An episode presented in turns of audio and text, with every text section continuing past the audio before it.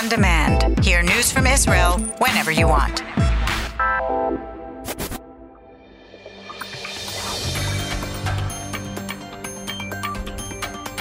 You are listening to the English language news of Kan, the Israeli Public Broadcasting Corporation. Good afternoon. It's 2 p.m. in Israel, Thursday, June the 13th, 2019. This is Nomi Segal with the top news at this hour. The Israel Air Force last night carried out a retaliatory strike on an underground terror infrastructure network in a Hamas compound in the southern Gaza Strip. The IDF was responding to the earlier firing of a rocket from the Gaza Strip toward the Eshkol Regional Council in the Gaza periphery. The rocket was intercepted by the Iron Dome system, and there were no injuries or damage caused. Earlier, Israel imposed a complete maritime blockade on the Gaza Strip, closing the fishing zone completely until further notice. This in response to a spate of incendiary and explosive balloon launchings.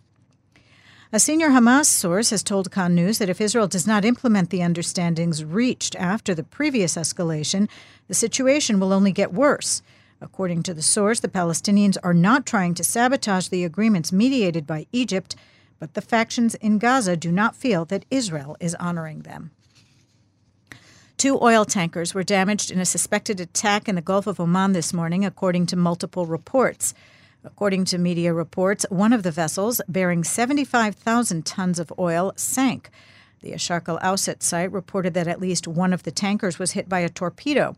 The crews of both tankers bailed, and no injuries were reported.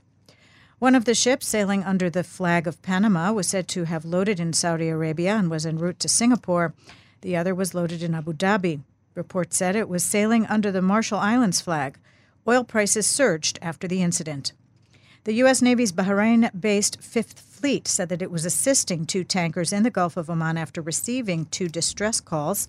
The timing of the incident came as Japanese Prime Minister Shinzo Abe has been visiting Iran on a high stakes diplomacy mission aimed at lowering U.S. Iran tensions. The United States recently accused Iran of sabotaging four vessels, including two Saudi oil tankers, off the coast of the United Arab Emirates. Tehran has denied the accusation. Meanwhile, the Japanese Trade Ministry claims that the oil tankers targeted this morning had Japan related cargo on board. The spokesman for the Iranian Foreign Ministry expressed concern over the attack on tankers linked to Japan at a time when that country's prime minister is currently visiting Tehran. U.S. mediator David Satterfield has arrived in Israel as part of efforts aimed at resolving the maritime border dispute between Jerusalem and Beirut. Satterfield, who was in Lebanon earlier this week, is scheduled to meet today with Israel's National Security Advisor Meir Ben Shabbat and tomorrow with Energy Minister Yuval Steinitz. Talks between Israel and Lebanon on the dispute are expected to begin at the end of the month at the UN compound in Rosh Hanikra. A mosque in a Palestinian village on the outskirts of Nablus has been vandalized in a suspected price tag attack. The walls of the mosque were graffitied with the slogans Yitzhar Eviction Price Tag and Regards from the Town. Some of the houses in the village, as well as the local clinic, were also vandalized with similar graffiti, and four cars had their tires punctured. In the last few days, illegal outposts around the West Bank settlements of Yitzhar and Kochav Shachar were evacuated.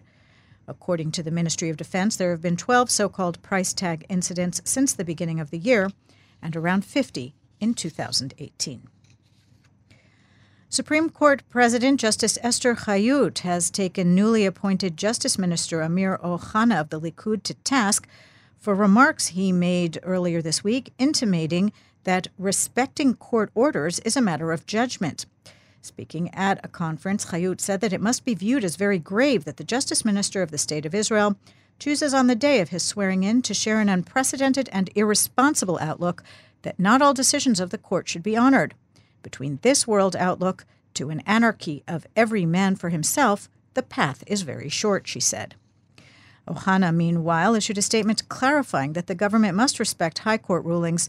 This after he gave a media interview appearing to indicate that it was a question of judgment. The Likud minister, who was appointed last week by Prime Minister Netanyahu to head the ministry until the September elections, has been outspoken about his criticism of the courts in his maiden speech as minister, he declared that Israel's justice system was the least democratic of the country's three branches of government and vowed to seek changes he believed would lead to a more balanced judiciary. The weather outlook cooler with a chance of drizzle, mostly in the north. Friday through Sunday, warmer. The maximum temperatures in the main centers Jerusalem and Tel Aviv, 27, Haifa, 26, Beersheba, 30, and Eilat, going up to 36 degrees Celsius. That's the news from Kan Reka, the Israeli Public Broadcasting Corporation. Join us at 8 p.m. Israel time for our one hour news program.